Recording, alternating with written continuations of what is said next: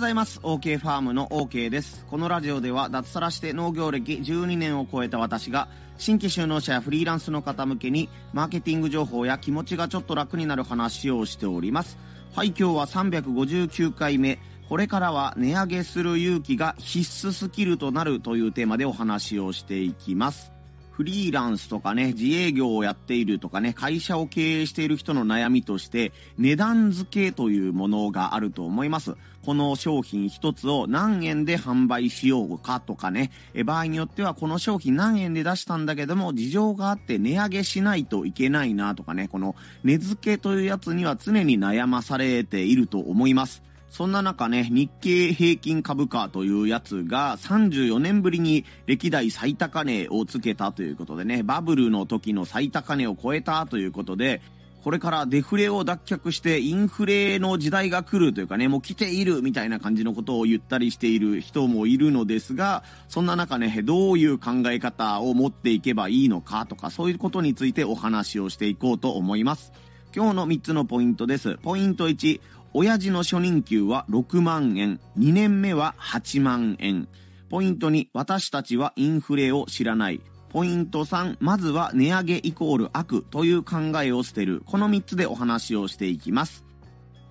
はい、1つ目のポイントが、親父の初任給は6万円、2年目は8万円というお話です。この間ね、え、実家の方に帰省して、えー、テレビのニュースでね、日経平均が最高値とかなんかそういうニュースを見ている中で、まあ、デフレとかインフレとかいう言葉が出てきたので、えっ、ー、と、自分の父に、OK 自身のね、父に、えっ、と、インフレってどんな感じだったとかいうね、そういう話をいろいろと聞いてみたんですけども、その中でね、僕の父が言っていた中ですごい印象的だった言葉が、初任給は6万円だったよ。そして2年目の時には給料が8万円になってたよっていう話をしてたんですね。父はもう年齢70超えているのでね、もう定年してゆっくり生活しているんですけども、大卒の初任給がまあ6万円であったと。で、えっ、ー、と、2年目は、えっ、ー、と、昇、昇給じゃなかった。なんていうんですか、ベースアップになるのかな給料がとにかく上がるということで、8万円だったんだっていうね、えことで、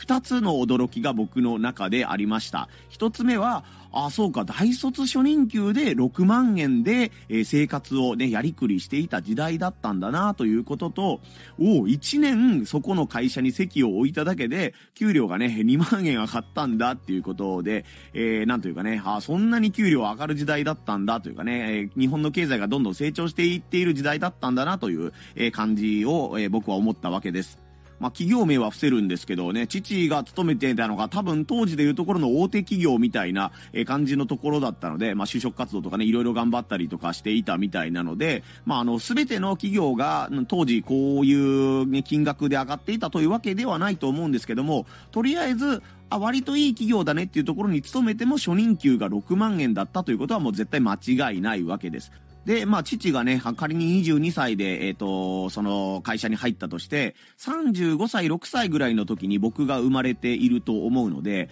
12、3年ぐらいしたら、もう僕が生まれてね、えー、昭和の終わりぐらい、僕昭和61年生まれなんですけども、そこら辺の昭和の終わり、平成の始まりぐらいから、もう一向に初任給、大卒初任給っていうのはもう全然上がってないんですよね。横ばいということになっているわけなので、そうすると、商の商品の物価も基本的には上がらないということになっていると思います。OK の親父で言うと、わずか15年の間に初任給6万円が、まあ、20万円ぐらいまで上がったのに、ね、そこから30年間ね、給料、初任給という基準で見ると、そこが上がっていない、全然前後、ほとんど前後してないというのは、やっぱりなんか異質なというかね、不思議なお金の動きをしていた、まあ動きがなかった30年間だったんだなということをね、この父の話を聞いて、え、感じました。これが一つ目のポイント、親父の初任給は6万円、2年目は8万円というお話でした。二つ目のポイントは、私たちはインフレを知らないという話です。ということなので、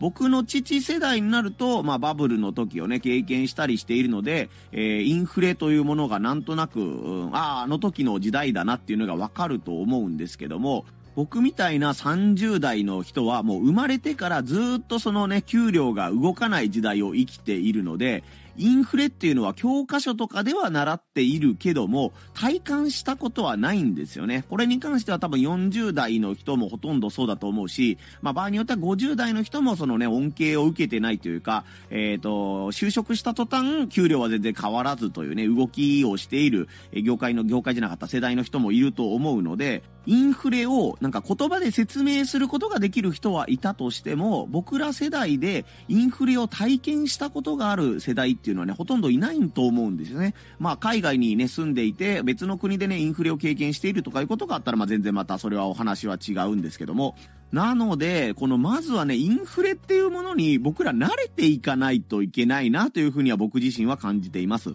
インフレって何なのよっていう話をしだしたらもうめちゃくちゃ難しい経済用語とかも出てくると思うんですけども、簡単に言うと、物の値段が少しずつ高くなる。場合によってはまあめちゃくちゃなんですけども、まあ少しずつ高くなっていくということだと思ってもらえればいいと思います。ね、2023年よりも2024年の方のものが、物価が高くなっていく。2025年はさらに高くなっていくということですね。で、それに応じて、ね、あの、物の値段が高くなっていくんだから、その事業者さんに入る、えっ、ー、とね、あの、収入、売上みたいなものも増えるので、従業員さんの給料も増えるということで、えー、ね、このバランスが少しずつ取れていくし、価格が少しずつね、上がっていくという状態になります。だからこれは意識して自分たちは今からインフレの時代に突入するんだということを、うんと、準備運動をしておかないといけないと思うんですよね。よくデフレマインドとかインフレマインドということでね、商売をやる上での基本的な考え方が、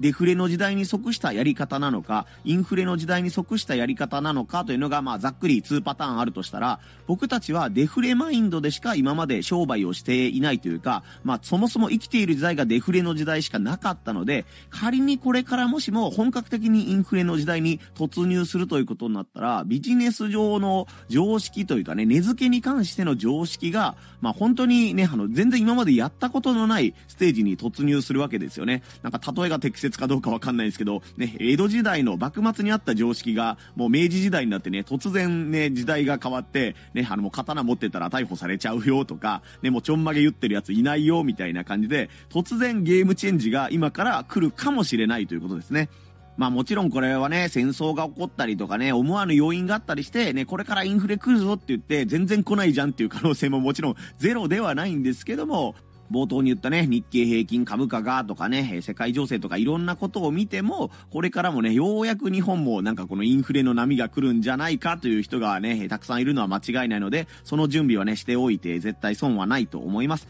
これが二つ目のポイント、私たちはインフレを知らないというお話でした。はい、そして本題の回収と3つ目のポイントになるんですけども、まずは値上げイコール悪という考えを捨てるというお話です。特にこれは田舎の農家に多い話なんですけども、値上げするのは悪いことだという考えを持っている人がとても多いです。原材料が上がったとかね、最低賃金が上がったから従業員さんの給料を上げないといけないみたいな感じで、えっ、ー、とね、あの、自分にとっての経費が増えるので、当然その分の、えー、売り上げを追加で上げないといけないので、えー、商品の値段を上げるというのは、すごい適切なことというかね、当たり前なことをやっているだけなのに、どうしても値上げしたのか、こいつは悪いなという感じで切り取られがちです。特にテレビとかね、新聞とかいうのは、悲劇的な見出しの方が、うん、あの、見られる確率とかね、視聴率というのが上がるというふうに言われています。今日も一日平和でした。今日も一日平和でしたという風なね、え見出し、ニュースだけだったら誰もニュース見なくなるわけですよ。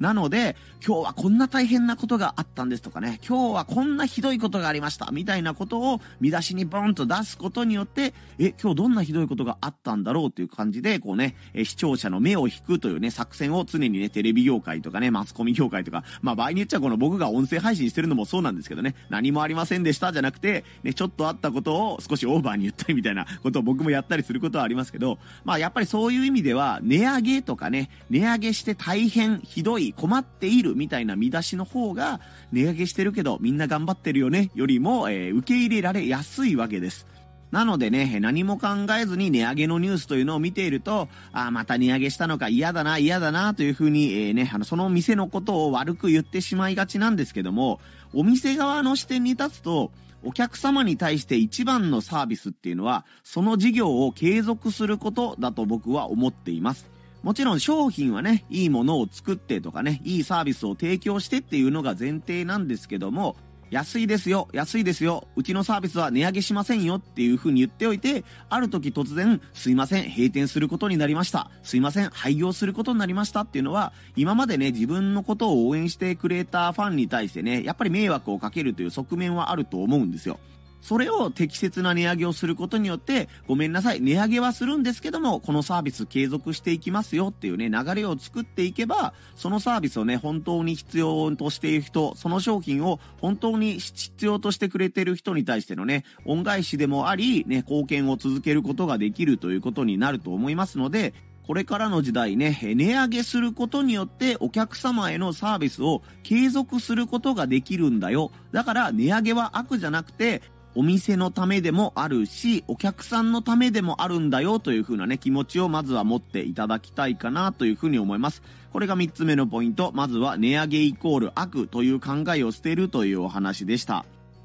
はい、ということで今日はこれからは値上げする勇気が必須スキルとなるというお話をさせてもらいました。本当ね、僕もね、デフレ時代しか知らないとかね、マクドナルドが平日半額でハンバーガー60円とかいう時代を中学時代にね、ありましたし、高校時代には牛丼吉野家一杯がね、280円くらいだったかな、300円でお釣りが来るよみたいなことやっててね、部活の先輩後輩と一緒に吉野家とかマックとかよく行ってたりしましたね。多分、まあ、そのね、マック60円の時代とかね、吉野家280円の時代っていうのは多分もう来ないと僕は思っているので、今まあ300円、400円ぐらいのね、えー、値段している牛丼が、えー、うちの子供たちが大きくなる時には500円、600円になっているかもしれないし、それこそね、あの、うちの父親が初任給6万円だったのが、今あのね、大卒の初任給が20万円になっているみたいな感じで、もう牛丼のね、えー、一杯並盛りが1000円、1500円の時代が来るかもしれないというね、えー、ことは考えていてもいいんじゃないかなと思います。まあもちろん牛丼一杯ね、1000円、1500円にもしなっているのなら、新卒のの初任給がね、80万円とか100万円とか、それぐらいになっているかもしれないっていうのね、全体はもちろんなんですけども、今のお金の価値とね、えー、30年前、40年前のお金の価値が違うように、2024年時点での1万円という価値と、2030年になっての1万円の価値というのがもしかしたらね、えー、すごいか、あのー、差があるというかね、全然1万円の価値違うじゃんっていう時代が来ているかもしれないということをね、考えながら値付けとかね、そういったことも、えー、考えていていただけたらと思います。はい、こんな感じで農家の方やフリーランスの方向けにマーケティング情報や気持ちがちょっと楽になる話というテーマで一日一つお話をしています。私の音声配信のフォローがまだの方はフォロー等で応援をよろしくお願いいたします。昨日は高校の OB 会みたいなものがあったんですけども、ね、あの、ご年配の方から若い方まで集まるね、えー、懇親会みたいなのがあったんですけども、そこで、えー、私、あの、校歌の指揮とエールというのをやらせてもらいました。ね、元応援団というところに所属していたので、そこでね、あの、フレーフレーみたいなことやらせてもらったんですけど、そのおかげでね、えー、若干喉がガラガラしています。思ったほどね、あの、絶望的なガラガラ意外がではないんですけども、やっぱりね、喉がちょちょ喉にちょっと来てますというのと、ね、全身が筋肉痛になっております。若干お聞き苦しい場面もあったかと思うんですけどもね、今日も最後までお付き合いいただきありがとうございました。それでは皆様今日も腰痛にならないように肩を上げ下げしたり腰を回したりしながら今日やるべきことに向かって頑張っていってみてください。ここまでのお相手は OK ファームの OK でした。また遊びに来んさい。ほいじゃまたのー。